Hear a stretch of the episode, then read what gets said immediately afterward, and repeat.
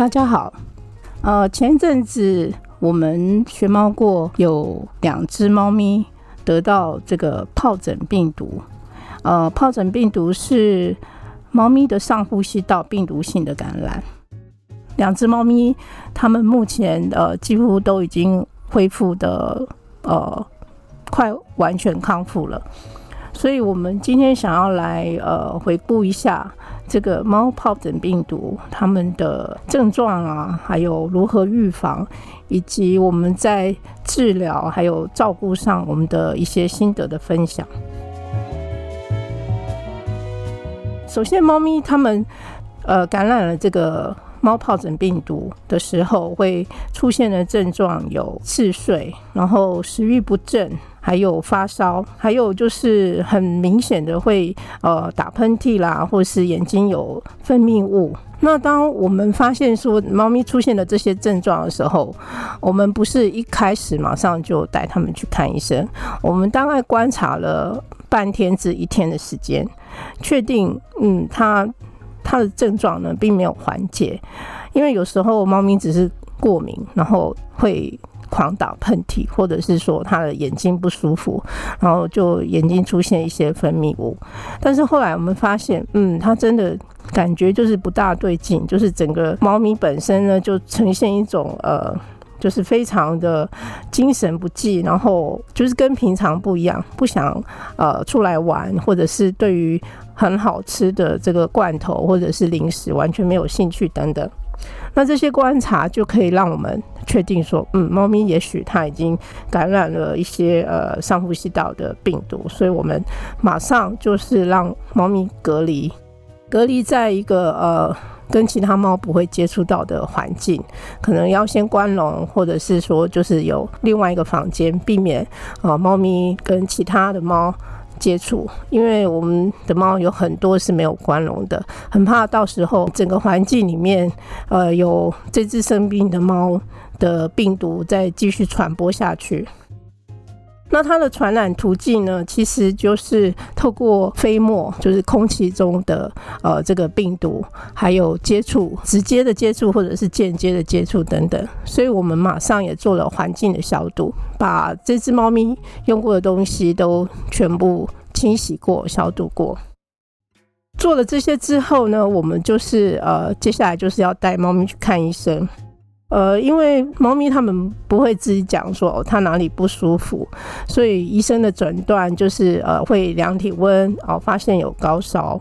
那还有就是听诊，听听看它的胸腔呼吸正常或者是有杂音，那也很怕说有已经有感染到其他胸部其他的呃像肺啊之类的，然后医生就会开药给我们，主要医生开的药呢，其实。呃，我们后来才了解说，这个感冒性的病毒、上呼吸道的病毒，其实用一般的抗生素是没有效的。呃，抗生素只是能够针对那些细菌性的病毒，呃，细菌性的感染来治疗。所以，怎么样判断说猫咪的这个感冒是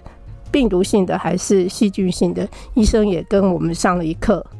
如果我们发现说猫咪打喷嚏、流鼻水，但是它并没有鼻脓的出现，然后也没有痰等等，这个就是病毒性的。那如果说它已经有化脓，然后有呃颜色比较深的黄色的痰，这个就是细菌性的。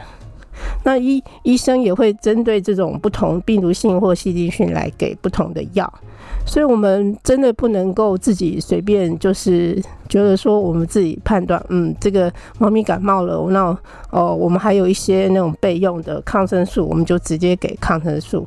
这样不但没有效，也有可能是会让猫咪它们的肾脏啊造成一些负担，呃，对它们身体有伤害，有这样的风险。好，那医生给的药，呃，就是除了口服的，类似像抗组织胺，可以缓解他们的这种鼻塞啦、喷嚏啦之类的话的药之外，我们也有拿一些这个喷雾的药。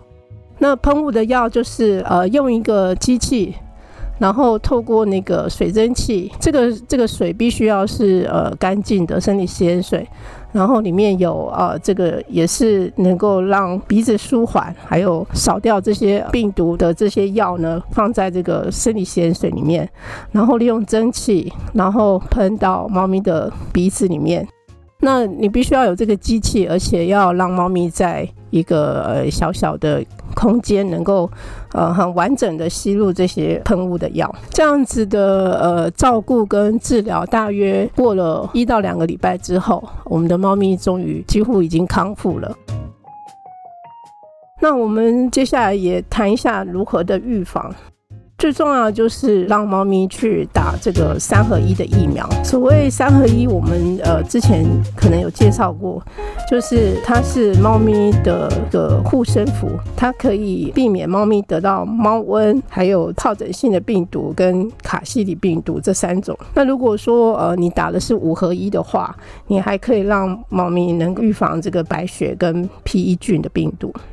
那除了打疫苗之外呢，还有一点就是很重要，就是环境，还有就是给猫咪所造成的压力。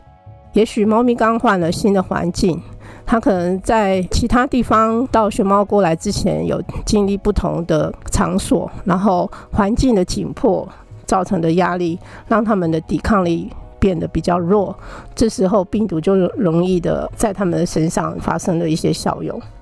那还有一个很重要，就是要隔离。不论是这只猫是看起来是健康的，还是说哦它已经已经是成猫，有打过预防针了。呃，每一只新猫在进选猫锅之前，我们一定都会让它们隔离，避免类似像这样的情况。